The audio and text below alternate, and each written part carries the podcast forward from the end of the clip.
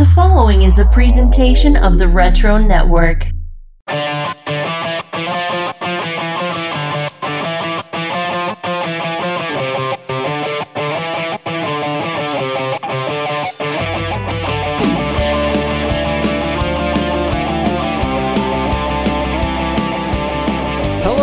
Welcome to episode 26 of The Wizard Files, the special interview series where we go behind the scenes with former staff members of Wizard Magazine. Joining us this time around is a man who edited the crap out of the Guide to Comics from 1999 until the publication's abrupt end in 2011, while enjoying some nerdy hijinks in between. We're excited to welcome to the show Andy Serwin. How you doing? Very good, thank you. Thanks for having me on today, guys. I appreciate it. Yeah, absolutely. Now, we have to say, before we get into the world of comics, I personally created another podcast here on the Retro Network called Rental Return Tales from the Video Store, where I interview former video rental store employees from the 80s, 90s, and beyond. Now, according to your profile as one of the damned, you used to work in a video store, so how would you compare that experience to working at Wizard? Oh, it was it was great, Adam. I can tell you, you know, much like a lot of future famous nerds such as Kevin Smith and Quentin Tarantino, instead of film school, I thought working at a video store was really all the preparation I was going to need for a long-lasting and successful career in film. it was a great job because it was my friend's dad who ran the place. It was a, a place called the Video Hut in the middle of nowhere, Pennsylvania. And yeah, it was great, man. I, you know, I, I'd be in there for an eight-hour shift. I'd get three or four movies in, no problem. The worst thing that would happen is I'd have to deal with hooligans. Oh. You know, like middle school hooligans would come into the store, cause a ruckus, blah, blah, blah. Now I got to play the heavy and kick kids out and stuff. Oh, and weirdos with their adult films.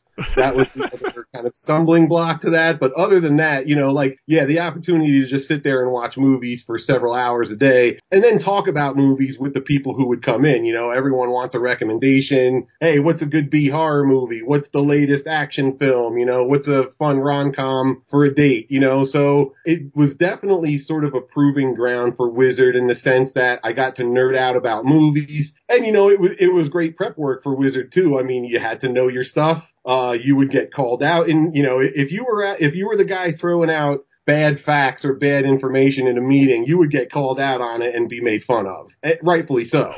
so, hey, if you ever want to have me on to talk about video store stuff, I would totally be a guest on that podcast. That's what I was going to say. We may have to extend a second invitation here. Sounds like there's a lot to get into. But I say right now, we're going to go ahead, we're going to rewind, all right? We're going to go back to the beginning of your journey before video stores, before Wizard. How did comic books enter your life? Well, you know, I'm probably like a lot of uh, kids from my generation. My dad was who turned me on to comics. I mean, he was a kid in the 60s and he was reading those Marvel comics when they were coming out, you know, like Amazing Fantasy and Fantastic Four, X-Men, you know, when these were hitting the shelves, my dad was a kid buying that stuff up. And so, uh, it was funny. He went into the service and he was in the army during Vietnam. And, uh, when he came back after serving, my grandmother had thrown out all his comics No! Still laugh about that, you know, like that's, you know, he was sitting on, if they had been able to keep it in good condition, he was sitting on a gold mine. And I remind him of that all the time.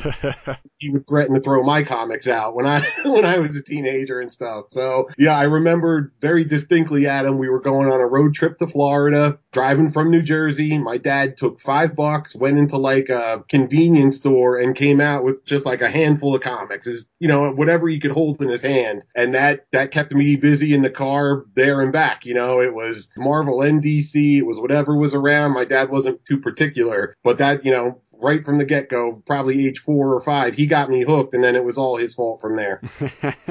so as I assume you, you kept reading, you're enjoying them, but what then led to you pursuing a job at Wizard specifically, and what was your hiring process like? Yeah. So I was working full time on the sports desk at my local newspaper. That was my first full time job after college, where I worked my way up from stringer to full timer. And then, you know, I was working there for a couple of years and I was getting burnt out because I was working nights We were working sometimes six, seven days a week. It was a two man operation. The both of us, we were best friends and we were dying on the vine just from burnout. And I was, you know, looking around on the fledgling internet because this is about how far back we're talking about. And I remember seeing Wizard had a couple job postings for like writers and editors. And so I, you know, sent my resume in, all that stuff. And I figured, oh, you know, this will just go nowhere. And I remember I applied for that job in March and I didn't hear from them until like August of that same year. I had a good phone conversation. They had me in for an in-person meeting. You know, that was surreal. Like being at a lunch with 14 or 15 staffers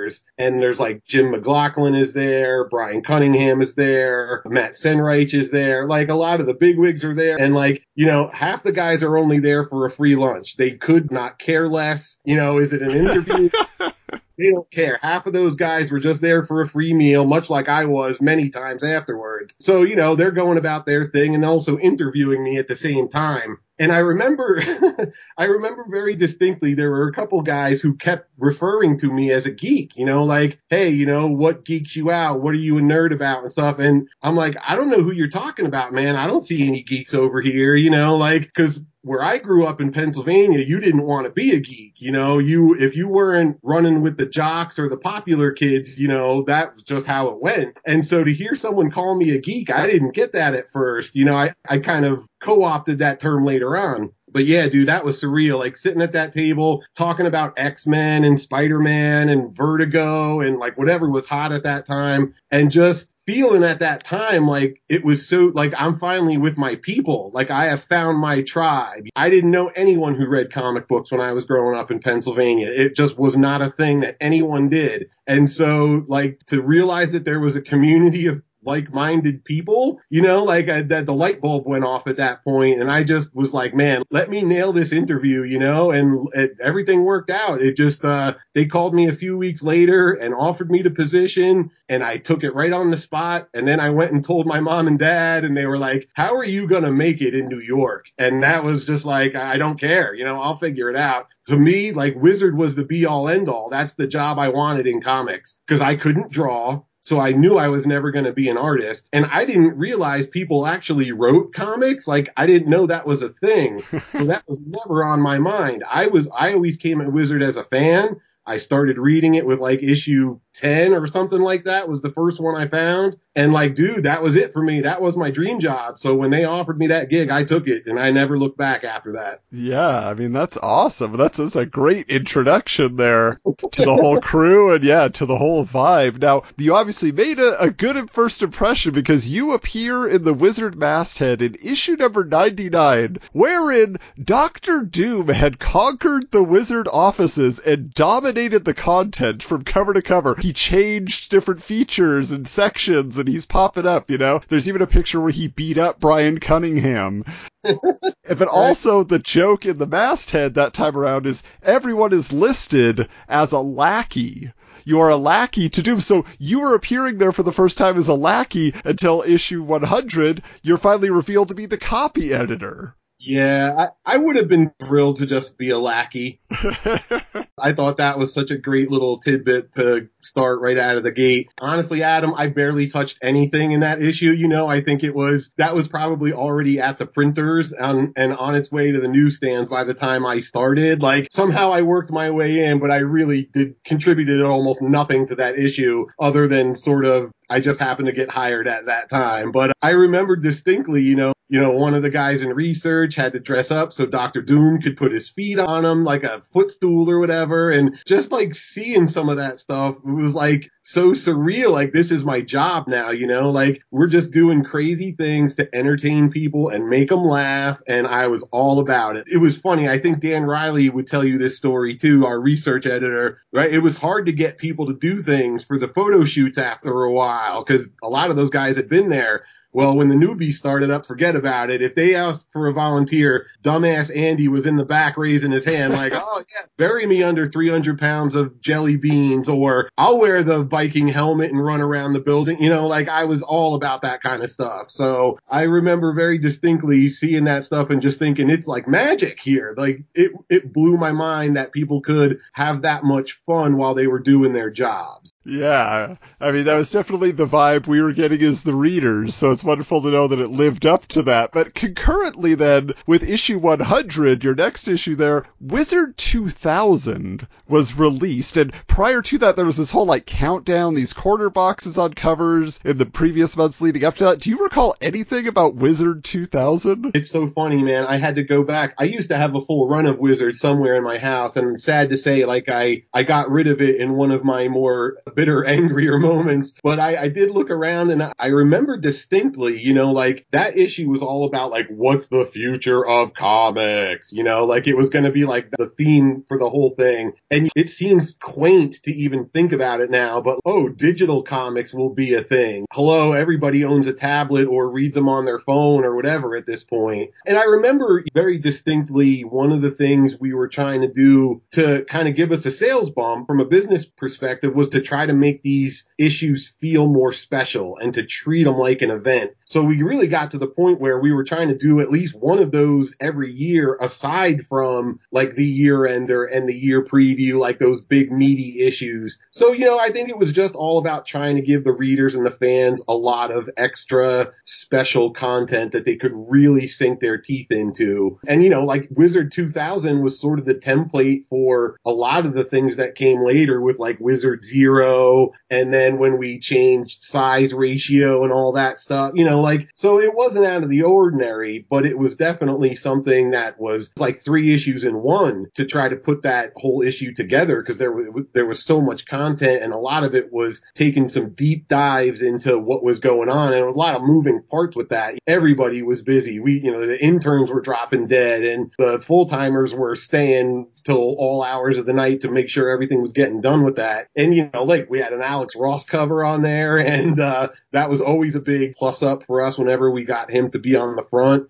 And yeah, man, that was just a fun issue. And that was really kind of would set the stage, I think, for a lot of what we would do moving forward from that point when, whenever we tried to do those big special meaty issues. Yeah, no, it's really interesting. You know, as I flip through it as well, you know, where I see your name is mainly in the Wizard News section. You have this little thing about John Romita Jr. at a baseball game throwing out a first pitch and then Mike Allred launching the Atomics. And that is one of my favorite comics ever. So there you were breaking the news for me. Yeah, that that's how they brought you along, right? They they would bring you on board, and then when they would kind of give you these little piecemeal things, I you know I remember Adam guys coming up to my desk and like just dropping gigantic manila folders on my desk and be like, you're in charge of contests now. And they would just walk away. And then it's like, all right, we're figuring out what contests are, you know, and then like, so they would kind of bring you along on all these little things. Like, here's a little news story, you know, make sure you're proofreading this, do all this stuff. It's funny because I didn't, I never considered myself a very competitive person, but I wanted bylines. Like once I got at Wizard, like I wanted to make sure I was getting bylines. I was going to have content there. You were going to see stories from me. And at the time, they were very hesitant to sort of let editors write, you know, and then there were, there were other guys like me who wanted to write more. And so we were trying to push the envelope a little bit with that. And gratefully the guys, you know, started giving us a little bit more room to hang ourselves with, which was great, you know, like you start pitching features and all that other stuff. And that, you know, you got to sort of work your way in, you know, nobody's going to hand you a 12 page, whatever your first pitch out of the gate. You know, like my first contact, I started with Harris Comics which published Vampirella and they don't even exist anymore. And like, you know, like I covered Hart Fisher and Boneyard Press or whatever it was. And, you know, like you'd come into a news meeting and say, Oh, well, I've got this great thing from Vampirella. And like, no offense, but it's not really going to move the needle the way X-Men, Spider-Man, Batman, Superman. So, you know, you had to stay kind of positive in that regard because they started you out on these little beats and you kind of had to work your way in. So yeah, it was definitely one of those things where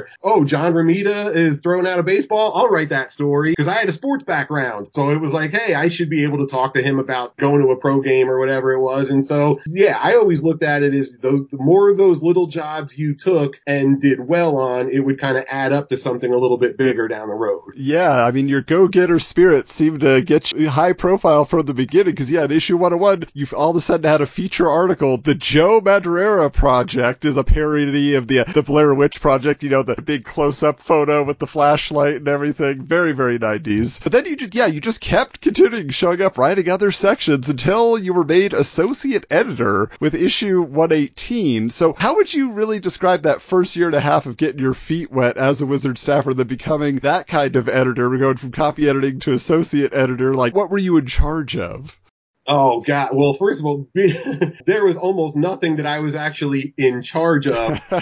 there were things that I was responsible for shepherding. And keep in mind, I didn't know anything about magazines when I came to Wizard. Like my background was in daily newspapers. So to me, to go from I had to write something in a day to now where you have like a week or two weeks where you, you know, it needs to be good and it needs to be factual. You need to get the people on the phone and all that stuff. So there's some reporting involved. It really was like making sure you didn't screw up anything. Cause in my mind, you know, the first time you make a mistake, they're going to get rid of you. Right. And that's not the reality reality. Like mistakes are going to happen, things are going to happen, but you don't want to look like a, a stumbling fool right out of the gate. So yeah, that first 18 months was a lot of like, you're getting delegated things that other people don't want to work on to some degree, right? So I took over the video game section. You know, I wasn't really a gamer. I got assigned the anime manga section. I didn't know anything. Like I knew they published comics in Japan, but I didn't know anything about it. And we didn't really have the manga and the anime specialists yet. That was still to kind of come down the road a little bit. So yes, if you can get your way through those columns that you don't know anything about and kind of make them successful, then you can sort of start to lean into the things that you really care about and that you really want to do. So then after a while, I started segueing into Last Man Standing was like the first big thing that I got assigned to. And that was a lot of fun. That was always one of my favorite things. I'll reiterate. It was two random characters that we paired together in a big made up fight and we would get like top level comics talent to draw it, which was great. We could never do that now. No one would ever give you permission to do any of that. But back then it was not uncommon to get Darth Vader and Doctor Doom in a piece and have Jae Lee draw it or whoever it was. So when they gave me that, that let me stretch my wings a little bit because now all of a sudden I'm responsible for not only coming up with the pairings, but who's going to draw them and then making sure everything's on time too. So, you know, you work with the research team and everything like that. Now you're juggling six art projects, you know, every month. And that's a lot of fun. You get to art direct and, hey, can we put this here? Hey, can she put her leg up there? Or, you know, can we add in some unicorns in the background or whatever it is? So yeah, Last Man Standing was my first thing where I really got to kind of make my mark. Then it was Casting Call, which was another big popular feature. That was one, you know, where we pick actors to play in your favorite comic book movies. And again, that was another thing where you got to do a lot of research, worked with the research team, finding the mugshots, finding the actors, finding the comic book characters, doing all the write-ups, you know, like that was a lot of fun. So again, you got to be super creative with all that stuff. Yeah, I mean, obviously, yeah, Last Man Standing, very, very big, very, very popular. Did you have to literally get each time approved so you'd call each publisher or rights holder and say, hey, we want to use this? Or how did that actually go? So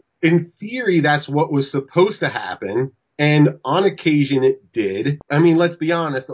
A lot of the publishers that we covered to some degree had business dealings with us outside of the magazine. I don't think that's a secret, you know? I mean, people kind of know what the industry was about at that point. And so they would kind of look the other way we want permissions for certain characters, of course. And, you know, if you want to use some of our exclusive talent, we have to have some say over what they're doing, right? So perfect example is Lee Bermejo was a dude that I loved his artwork. He was kind of breaking into the mainstream scene right about the time I was starting at Wizard and really enjoyed his artwork. And I was dying to get him in the magazine. And DC was like, yeah, anything you want, but he has to draw DC characters. It can't be Marvel versus DC or whatever. And like, so how do we come up with that? And we had him pit the Justice League Unlimited versus the Legion of Superheroes. So DC signed off on that and that was a no brainer for us. You know, trying to come up with little solutions like that to help out the guys that you liked. It was very unofficial in that sense, Adam. But you know, then later on, after Disney bought out Marvel, you know, we couldn't get away with anything like that. You know, they they were never going to give us those kind of permissions. So you know, we took advantage of it while we could. there was a lot of guerrilla creative happening at that point, and uh, yeah, it, that that was a feature that the readers just seemed to really respond to. And then when we were able to work in like reader polls and stuff like that, we were able to make it a little bit more interactive, and then it, it got really fun at that point. Yeah. So for you, then obviously that was you know a labor of love, just a whole lot of fun. Is there another particular feature or section of the magazine you were involved in that you were particularly proud of over your time at Wizard? From a recurring feature perspective, no. I mean, you know, I there were things that people started. I was lucky enough to come in and kind of take advantage of that. Feature wise, you know, as I, you know, the longer I put in my tenure there, I got to work on a lot of cool things. You know, you brought up the Joe Mad feature. You know, that was the first thing I ever got to do for them in a long form, going out and doing those photo shoots, being able to go to Joe Madureira's house and having him host us and play along with the whole bit was awesome. One thing I did later on in my tenure that I'm super proud of that I loved was 100 things about 100 bullets was a feature that I put together. That was like in, I think one of the last issues we ever did. But, uh, I, I loved Brian Azzarello's book from the get go and I devoured it my entire time I was at Wizard. And so when they were wrapping that book up and, you know, we wanted to do like a retrospective of it, I was the first one to jump on that. All my movie set visits, I got to go to Budapest for Hellboy 2 and I was there for five days movies. That was a phenomenal getting to go to um, the Tomb Raider set when Angelina Jolie was in the first movie. I was in England for a week. That was an amazing experience. Oh, getting to go to Montreal. To I went onto the set of Whiteout. I interviewed Greg Rucka on the set there for a piece, which was super fun because uh, Greg was a guy I got to cover a lot and we knew each other a little bit, so he was a great subject. And just him having me there and being able to hang out in that setting was a lot of fun. Yeah, let, let, let's get into that a little bit because, you know, a lot of these staffers, you're building like actual friendships and relationships with a lot of these comic book professionals that were featured in the pages, you know. Sometimes it was business and then sometimes it's like, hey, it seems like we get along really well. Did you have any particular favorite comic book professionals that you got to interact with or maybe just a hero worship moment? So many of those. It's like my first couple months at Wizard. I'm sitting at the desk working, minding my own business and the phone rings and the receptionist is like, oh, there's a call from you from LA she didn't tell me who it was. So then I, I'm like, hello, this is Andy Serwin from Wizard, and it's Stan Lee on the telephone. Whoa. And he's like, hey, my friend Jim McLauchlin told me to give you a call and talk about this thing. that was mind blowing to me. You know, like to have Stan Lee calling me and like asking for me, like I, you know, I, I just about pooped my pants at my desk that day. Um, but you know, I mentioned Greg Rucka and Brian Azzarello. Those two guys are fantastic couple guys like Rags Morales was a guy who was from where I was in Pennsylvania, so we kind of knew each other a little bit and got to be real friendly while I was there. Geoff Johns was another guy. I mean, he was very early in his comics tenure, and I'd be bullshitting with him on the telephone about Black Panther for an hour and a half after hours. Phil Jimenez is a guy I still talk to, and I get on the phone or I trade text with Phil once a month or whatever just to check in and see how he's doing, and you know, being able to cover Alex Ross and Mike Mignola were two of my beats for a long time when I was at Wizard. And so, you know, just being able to interact with those guys and being able to like, you know, shoot the shit with Alex Ross or, you know, get the inside dope from uh, Mike Mignola was a lot of fun. Those were two guys whose work I really admired. And then getting to know them was just an added benefit of what I was doing at Wizard. Oh yeah, the dream for sure. Now, the other side of that though is you got to work with some pretty awesome people as well. The Wizard Bullpen, you know, is known for their pranks and competitions and overall goofiness, much of which was published uh, in the pages and some of which we've now been hearing about in this series. So, what are some of the more infamous wild moments from your tenure that you can share, you know, without incriminating your former coworkers? Well, that's okay. A lot of this is public record. So, uh,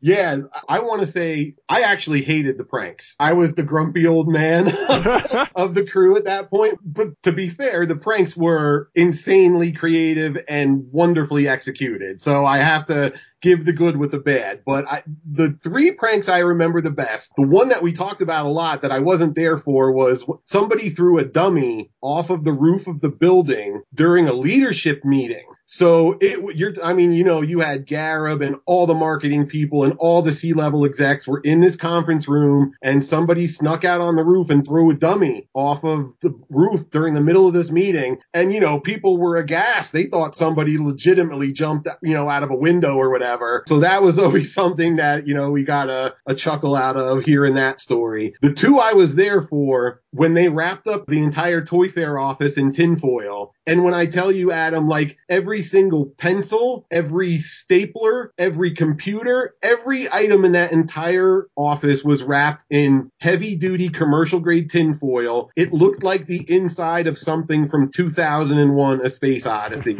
Absolutely amazing. And then the wizard prank that I remember was the time that they filled up all the cups of water and put them on the floor floor in the bullpen and then taped it up. So like you couldn't walk anywhere without kicking over liquid. So like four desks worth of area, the entire floor is covered with cups that are half filled with liquid. So like trying to walk anywhere or pick up stuff on your, like it was just all covered with cups. It took full days to clean up from those events. like, those things didn't happen during deadline week, you know, like that happened during a little bit of downtime or after hours. And then we would normally need like a whole day to clean up from something like that. But those are the pranks that I remember the most that won't get anybody arrested. Let's put yeah. What about like just like after hours fun for you guys? Like, did you hang out much with everybody, or did you kind of do your own thing, or is like fun in the office that I go have my life outside?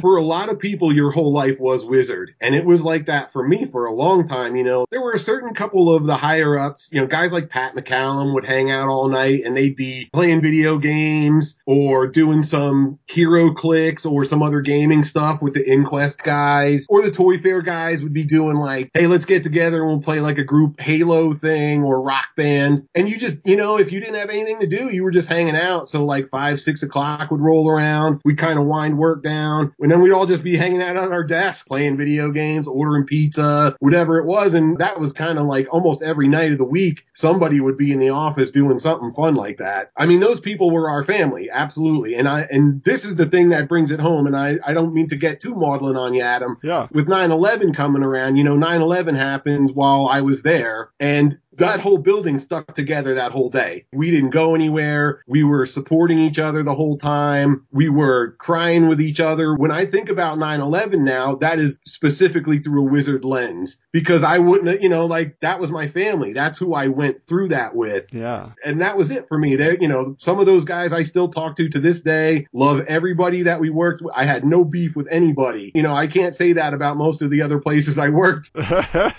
Wizard was a magical place, dude dude. And it, we had problems. There was dysfunction, you know, when the company was having financial issues and all, all that other stuff. Yeah, it was tough, but I, I couldn't imagine a better group of people to go through the tough things with than those guys I worked with at Wizard. And it's interesting because, yeah, like you say, you were there for so long and along your journey, by issue 138, you became managing editor of Wizard. Now in issue 154, you're suddenly news editor. I don't know if that's a step up or step down, but then three issues after that, you disappear for like a year and a half almost. And so, and so issue 157, you're gone after that. So where did, were you abducted by aliens? Like what happened here? I wish that would have been a much better story than what actually occurred. So I'll give you the bullet points real quick. So yeah. our managing editor was leaving to go to another job. The position was open. I expressed interest in it. It worked out. They made me the managing editor without a pay raise. Oh.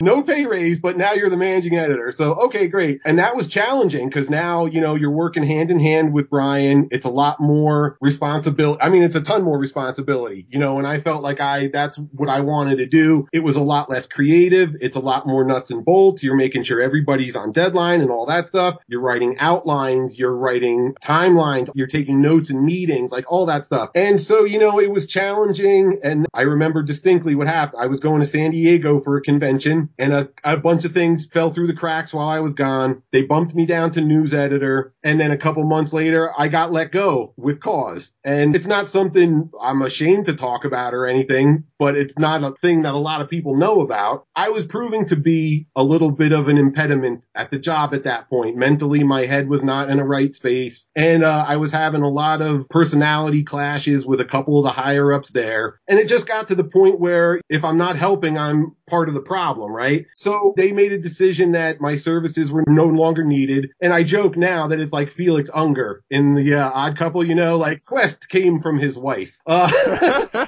you know, listen, they, they had to make a move and I'm mature enough to look back on it. And it was the right thing for everybody at the time, you know, like I probably was taking the, the position for granted and taking my job for granted at that point. And I wasn't being respectful of some of my coworkers. And so, you know, they made their decision and I was gone for about a year and a half. I, I was out of work for a couple months and then I got another newspaper job and I was doing that nights for about a year. And then, uh, one of my buddies from Wizard, Jesse Thompson, I think he was leaving to go back to Nashville because he was married and had kids at that point. So I reached out to some guys at Wizard and I said, you know, hey, uh, I'm around during the day. If you need a little bit of help, just copy editing or whatever it was. I just threw my name in a hat and I didn't think anything of it. I thought for sure I would never hear back. Well, you know, a couple weeks go by and I get a phone call from Joe Yanarella, you know, who's like one of the senior higher ups there. And he says, Hey, we want to get together with you in lunch and have a conversation. So I said, okay. So I went out to lunch and it was him and a couple of the other higher ups and, you know, all the people I kind of had some issues with. And we cleared the air. We had a great lunch and I, I walked out of there and I said, listen, I don't care what happens. You don't have to offer me work, job, whatever. I said, as long as we can walk out of here cool and, you know, if I see you again on the street, we can say hi and still be friends. That's all that matters to me. And then like a week or two later, they asked me if I wanted to come back and work again. So like I said, yeah, sure. So, you know, I was, I was already sick of working nights at that newspaper gig. So I said, yeah, man, you know, and they rehired me. They brought me back at a different position and it was like I was never gone, you know, like nobody knew I was coming back at them. Like only like the higher ups and Mike Cotton were aware that I was even starting back. And then, you know, I walk in on a Monday and people are like, what the fuck is happening here? We fired him. And then like, there I am. You know, everyone was super cool and we picked right back up again. And I hope everyone would say the same thing. I think I, I had a much better go around the second time. I was much better to work with, I think, the second time around than my first tenure at Wizard. And it's funny, we have a little saying, there's a couple people this happened to who left and came back. We call ourselves the Boomerang Club. Ah. Five or six of us that have left and come back, and some people have done it more than like three or four times. That's how much they love Wizard, you know? Yeah. So you made, you know, your triumphant return here, like you said. This is now February of 2006, issue 172. You're an associate editor. Then you move up to assistant managing editor, issue 203. And then you ended your run with the magazine with the final issue of the magazine That's as right. features editor in 2011. So you said you had a better go around, but what would you say was just the biggest change overall during your second tour of duty compared to when you started? Keep in mind, you know, you, you mentioned it. I came back around 2006, right? So then a year or two later, we're in the middle of the Great Recession. Unemployment's going through the roof. Wizard was certainly not immune to that. We used to call it Black Thursday. Cause every Thursday for like weeks on end, that's when layoffs happen. Like two or three people would be called out of this department. These warehouse people got let go oh, we're shuttering this magazine and we're letting all the whole staff go. You know, it was like Survivor to a certain degree, right? Like every week we're like, who's going to still be around next week? And then when they started getting rid of the higher up, when they let go Joe Yanarella and they let go Pat McCallum and they let go Brian Cunningham, and now some of the younger guys are looking around and it's like, holy shit, we're the old guys now, you know, like when's, when's it going to be our turn? And then part and parcel of that was we moved, we moved from Rockland County into Manhattan. Latin. So now all of a sudden, you know, the employees that were left, I used to have a 20 minute drive. Now I have a 90 minute train ride every day. Trying to work out the logistics of all of that and everything. It was tough. And Wizard at the time, they weren't going to be very flexible. Like they were like, you have to work in the city until 5:30 or 6 o'clock, which means like, you know, you're not getting home till 9, 10 o'clock now with public transportation and everything. And when I say like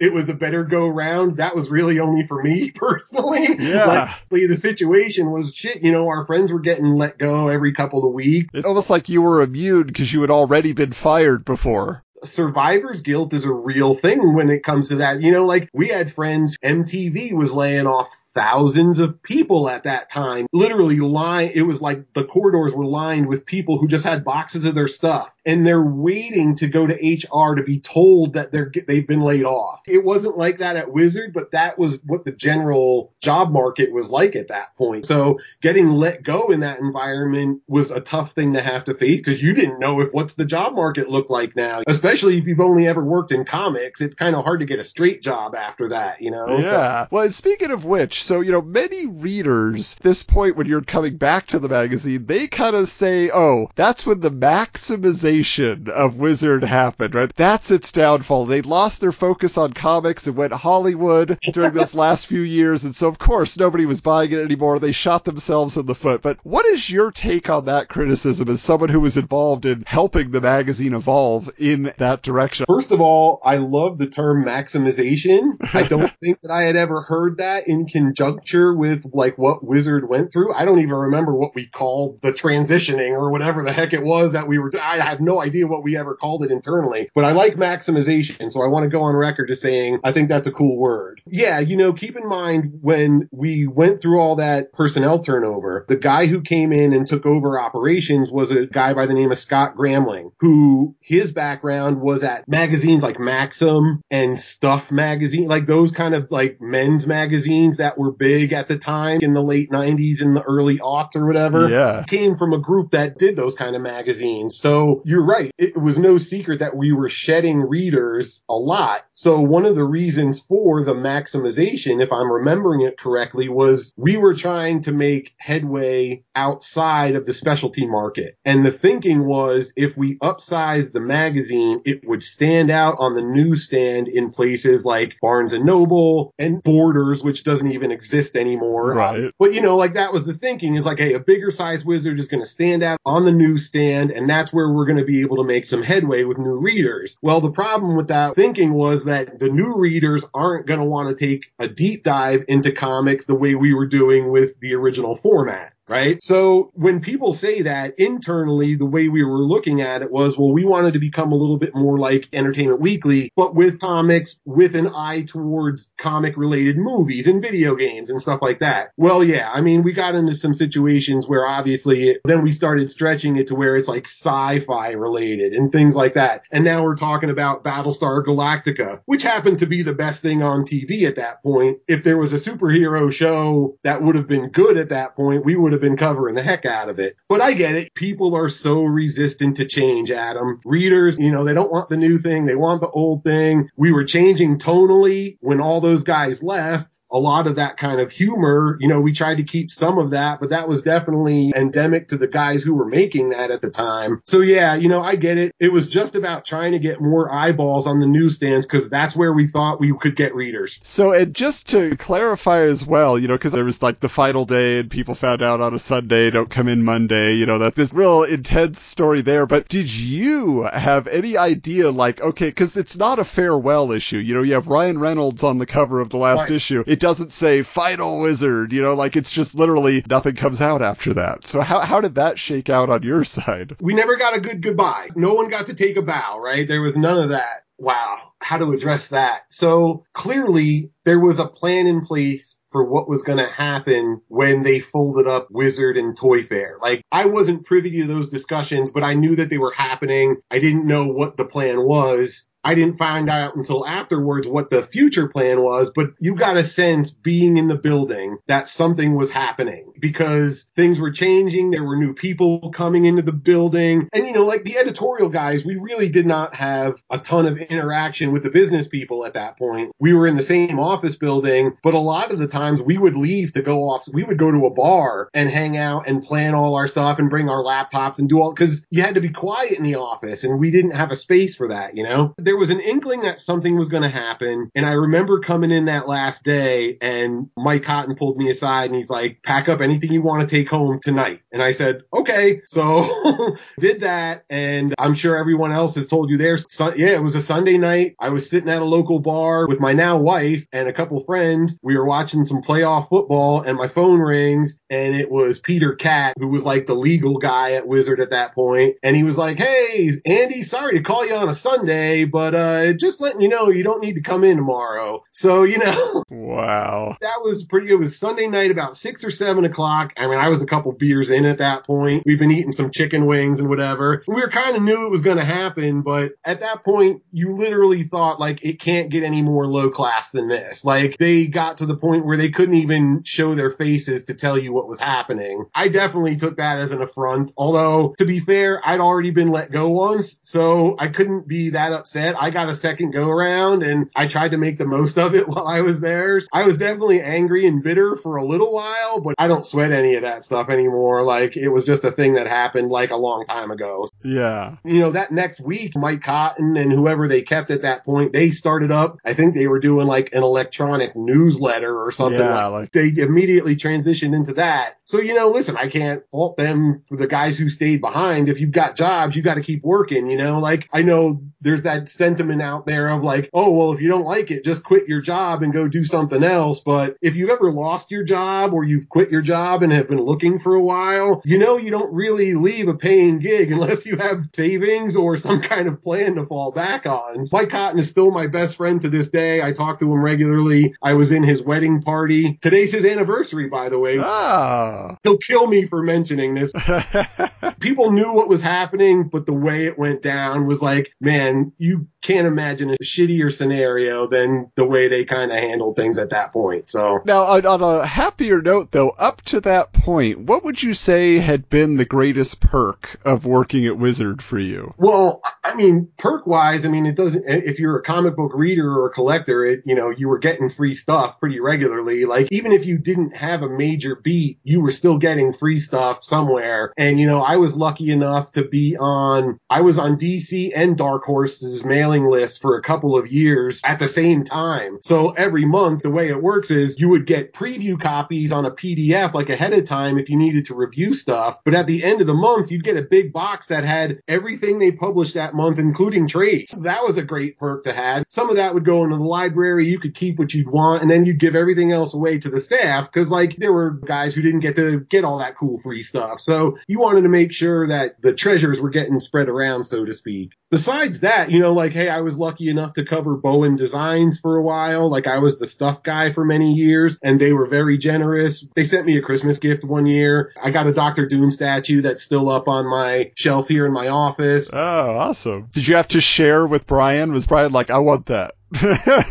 I had like base model, Brian had like platinum plus, you know, like, and Brian paid out of pocket as soon as it came out. And I'll say this about Brian too. When we were breaking down the wizard office, he was giving his stuff away. Like he, you know, people were walking out of there with 20 or 30 Bowen busts and statues that Brian just didn't want to deal with. So it was like, Hey, here, take this, take a generous guy. Like you can't even imagine. Like, Hey, take all this stuff that I've been, you know, holding on to for, you know, 10, 15 years or whatever it was. And like, you didn't even think twice. That's the kind of guy he was. That's awesome. Love to hear that. And I want to say this about perks, Adam. You know, getting to travel, I got a passport because I worked at Wizard. So having to do all that, the free stuff, going to do all things, all those perks are amazing. But I will tell you this, my friend, I had the same amount of money at the end of the 12 years of Wizard.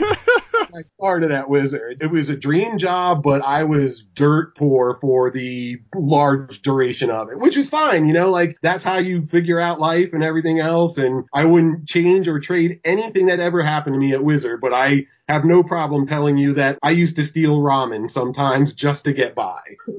and, and, that being the case, as we're talking about some of the mementos, you know, and swag that you've held on to, specifically, there was a George Perez Hawkeye drawing that was commissioned for your birthday that's featured in your profile on your office wall, and you're wearing a Hawkeye shirt as we're doing the interview today. Yep. So did you? I, I assume that is still somewhere in your home. It is in my home. I've been slowly but surely reclaiming this room that I'm in now sort of a working office, and I'm finally starting to be able to put up some of my mementos and stuff. And my Perez Hawkeye piece is the first thing that I am hanging up in here as soon as I can find a usable stud. Yeah, you know that that was a little tradition we had around the bullpen for a couple of years. It was Chris Lawrence, one of our staff writers, who kind of started that because he got so good with George, and they became kind of friendly through their working relationship. And so it just became a thing where it was like when your birthday was rolling around, all the wizard guys would pool in a couple of bucks and they would find a guy and you'd get a commission. You'd get at least one piece during your time there if you were there for any length of time. And I remember that was the first time I cried at the wizard office. they busted that thing out and showed that to me for my birthday and I that made me feel like I was really a part of something that was really special. I never earned a bonus or anything like that anywhere I had worked previously. And you know, like what they would give you for the Christmas holiday was like a $20 gift certificate at the local supermarket or whatever. So, you know, it was like bullshit. So to get like a, a commission piece, a full body piece by George and it's framed and everything, you're like, holy shit. They were a special group of guys and I still have that. And, uh, yeah, there's a couple, I, I bought the first last man standing piece that I ever had to commission, which was a Butch Guice piece. He did Black Widow and Black Canary. So I bought that from him because I wanted to have that. And, uh, I bought a Phil Jimenez piece. He did, um, our, uh, he did the Marvel villains versus the DC villains in a Oh. giant group shot. And he was super sweet. He didn't even make me go through his agent or anything. It was just he and I were dealing with that. And that's, I mean, one of the reasons I love that guy so much. Super generous, super great guy. Love him to death. That's why we still talk now. Not because he sold me the piece, but just because I love the guy so much, his worldview and everything. So, uh, yeah, those are the, a couple of those special pieces I made sure I put aside for myself after getting to work on them like that. That was uh, really something extra special. Yeah, that's awesome. Now, it comes down to this. One of the characters in the office that you haven't mentioned, so we gotta ask like we ask everybody else. Gareb Shamus, cool or fool? Ooh, I like how you threw me this curveball, Adam, because this question came a little bit earlier in the sheet that you showed me. Saving this for last, so this is okay with me. Uh, Listen, I'll say this, okay? He is definitely not a fool. He helped create something that a lot of people enjoyed that helped make people a lot of money. And I'm talking about the artists and all these guys who were covered by Wizard for a number of years, you know, don't think that getting a Wizard cover didn't help you when it was time to negotiate your rate with Marvel and DC and stuff. So, you know, he helped a lot of people make a lot of money and he did something he at least helped get this thing started, which brought a lot of special people together. Having said that, no way is he cool either. You would not want to hang out with him socially. I don't know the man very well, but I have interacted with him and I'd like to try to forget those moments very much. And that's about all I'll say on that front. Sure. I, I, I will tell you this story. This is a good story, Adam, that I can kind of sum up all my interactions with Gareb. So he's in the New York office. We're helping him take stuff down to his car because this is what would happen. Like if he was in the building or he was involved with something, we would have to pitch in to make it look like we were supporting him, right? So, all right, everybody get together. We're helping Gareb take stuff down to the car. So I'm pulling a cart and I get on the elevator ahead of him and the cart's making a funny noise, right? So I go, ah, the squeaky wheel gets the grease, right, Gareb? And he goes, nah, the squeaky wheel gets fired around here. like, whoa, okay, cool, you know? And you know, this is after all these people had all already been laid off. You know, this is the leaner, tighter ship we're now running in the New York office. Now, let, let me ask this then. So, uh, out of all the conversation we've had here, all the questions we've asked, what question am I not asking about your time at Wizard that I should be asking? What hasn't come up yet? I want to compliment you guys on your interviewing setup because I thought these questions were really good and very comprehensive and, and touched on a lot of different topics. It's funny you don't ask anything about conventions. No matter how much fun you think we were having after hours at conventions, it was a thousand times better than you think it was. Wow. Especially, listen, not everybody was like this, Adam. I want to, I want to state this, okay? There were a core group of us who really like to hang out and drink and carouse and do all of that kind of stuff. That's, you know, very fun in your 20s, but definitely not so popular when you're approaching 50. So when it's 4.30 in the morning in your hotel room with half the guest list from Wizard World and you've all got to get up in five hours to go trudge around in whatever city we're in now. I mean, it was like being a rock star for a little while. And like when you're a nerdy fat guy who didn't really have a great dating history or who was socially awkward, feeling like a rock star is pretty freaking awesome. And people coming up to you at those shows telling you how much they love the magazine and how much they think it's great that you wear the Viking helmet or whatever. Like I didn't necessarily want to be famous, but this kind of limited fame was very cool. I'll I'll put it that way. It's probably the best stretch of my life of being creative and fun and the people I was surrounded with. And the conventions were just like a license to be like even extra because you just wanted to have extra fun and make it fun for everybody else. And that's just what we tried to do wherever we were. Yeah, I'm glad to hear it was like this nirvana for you guys. It's just like, oh. it's hard not to th- look back on it now, Adam, and think like, man, if Wizard could have hung on for a couple more years, we would have been in a golden age. Yeah we could have had 100 employees again or whatever it was. If we could have just held on for a couple more years, or if they had pivoted to digital a little quicker, or we maybe could have avoided a few things. I think, you know, not getting a website up as quick as we did was probably one thing that hurt us when the web was launching and getting big at that point. But man, like I said, hearing you interview all the other guys and gals that we worked with and listening to these podcasts, man, it stirred up so many great memories. And I'm just thrilled that you guys would even want to talk to a podunk contributor like me who, you know, like I always play down like I minimize my role there, but you guys are making me feel like this was like some of the best stuff I've ever done and I really appreciate you like taking some interest and just wanting to talk about it. It's a lot of fun. Yeah, absolutely. And I know there's a lot of our listeners out there. It just, it meant so much to them. Every ounce of effort you guys put into the magazine, it was just like that was the happy place each month. You could just look through those pages, you know? So just as we close here, Yep. Having personally experienced, you know, the rise and fall of Wizard over this 12 year period, essentially 1999 to 2011, how would you ultimately describe the legacy of the magazine? We're in the 30th anniversary year. What do you think it meant to the history of comics? Wizard is almost a microcosm of the world we are living in today right now, right? Like there are people who are such diehard fans, and then there's people who kind of came along for the ride. And if you're a female reader, you probably three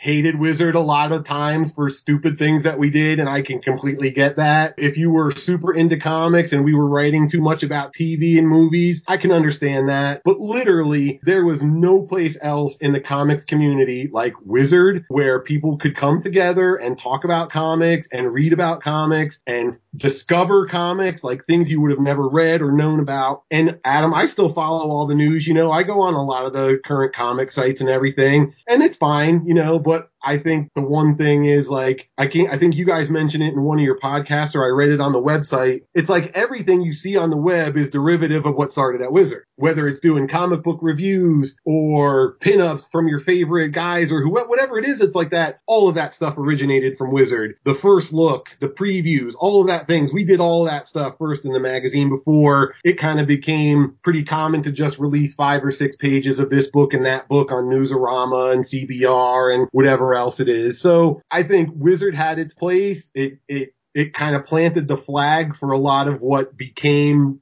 digital comics journalism. I mean, between the access we got, especially to top, top level talent and the things we were able to do with custom commissions and putting characters together who you would never see anywhere else like that, nobody could touch Wizard in that regard. And I think that is something like every, anyone who ever worked at the magazine can hang their hat on is that Wizard was sort of the Lewis and Clark of what became comics journalism. And uh, another thing I think we did better than anybody else is the long form stuff I don't think there's anybody out there who's doing the really in-depth profile pieces or the, you know, multiple sources and like months of reporting. Nobody's doing that kind of stuff except for Jim McLauchlin. I, you know, I still see him doing stuff for Newsarama or Games Radar, whatever they're called now, every once in a while. But that was the kind of stuff I think Wizard can really hang its hat on is those things that literally none of those websites can follow up with now. So, how did working at Wizard affect your future career? And then what are you up to these days?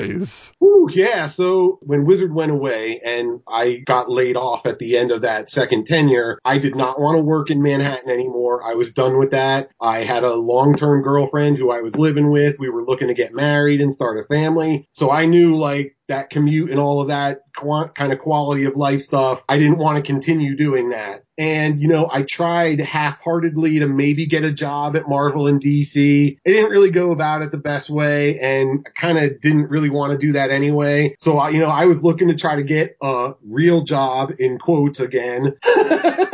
first of all, I helped Mike Cotton launch his champion startup. I don't know how many people know about this, but after Mike left Wizard Entertainment, he started his own thing and we launched it as a digital iPad magazine which was called Champion. And it was literally just Wizard, but what we wanted to do with it, right? Oh. And so we did that for about a year and a half, and we had some good people working on that. Sam Simon from The Simpsons was one of our investors. So he had a vested interest in kind of helping us keep that thing going. Unfortunately, Sam got really sick and passed away not too long afterwards, but that was kind of the initial thing that kept us going. And we loved doing that. It was Mike Cotton and I and Steve Blackwell, who was a longtime creative director at Wizard. The three of us worked on that for a long time, brought in a bunch of the contributors that we knew and had worked with at Wizard. But ultimately the money ran out and then we couldn't kind of latch on with a bigger media company. So here I am now. I'm looking for another gig. Toys R Us is hiring at the corporate office. And it just so happens I have plenty of toy experience thanks to Toy Fair and Wizard. So I got in there as a freelancer and then I worked there until that company went bankrupt. and now I do gig jobs. I do freelance stuff. I've had some long-term engagements, but now with COVID, you know, I'm a full-time caregiver to my daughter. So, you know, I'm taking care of her and in my downtime, I'm looking for new stuff, like whatever it is. And now I'm really trying to figure out what is the thing I want to do until I die. But I'd love to write more, man. That's what I'm trying to do now is just, I always told myself that I didn't have the talent to write a novel or or try to tackle my own book. And so now I'm trying to prove myself wrong. So and the downtime when I'm not being a dad, that's what I'm trying to do is, is get a book off the ground. Well, good luck sticking it to your own self doubt. Yeah, that's the the best revenge is the one against myself. So. and hey, I want to throw this out there, not for nothing. You guys got me thinking about this wizard stuff now. Seeing that we didn't get to say a goodbye, it's got my wheels turning already. And I've got access to some files. So we'll see what happens. I might have to make some phone calls and seeing if there's maybe a little something we could put together as like a goodbye ebook that we could do like for fans or something like that. We like the sound of that. Well, uh, Andy, man, such a great conversation. Thank you so much for the stories, for your enthusiasm, for your perspective, the highs and the lows. It really was a pleasure having you on. Dude, the pleasure's all mine. Honestly, I'm honored to even be considered for this. Like I said, talking about this stirred a lot of things up. There's a lot of great that came out of this, and hopefully, uh, I'll just be very ominous. It's not over yet.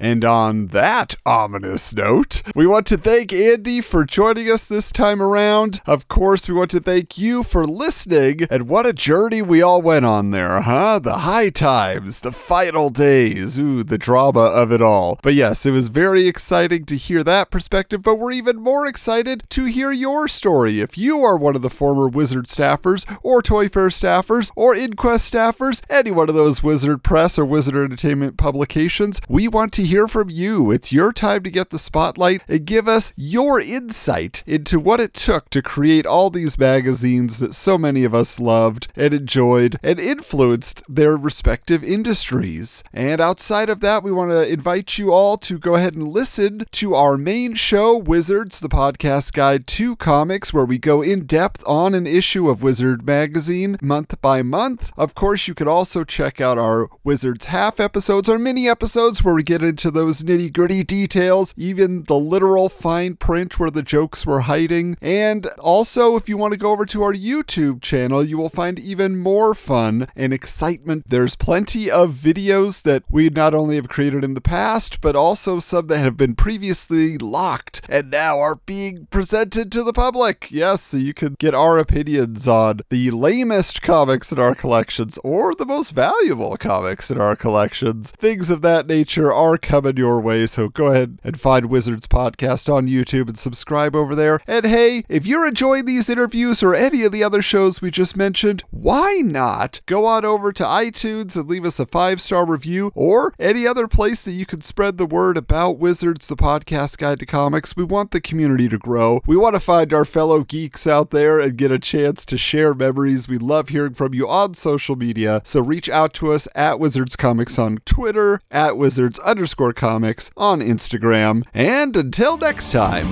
we're closing the files.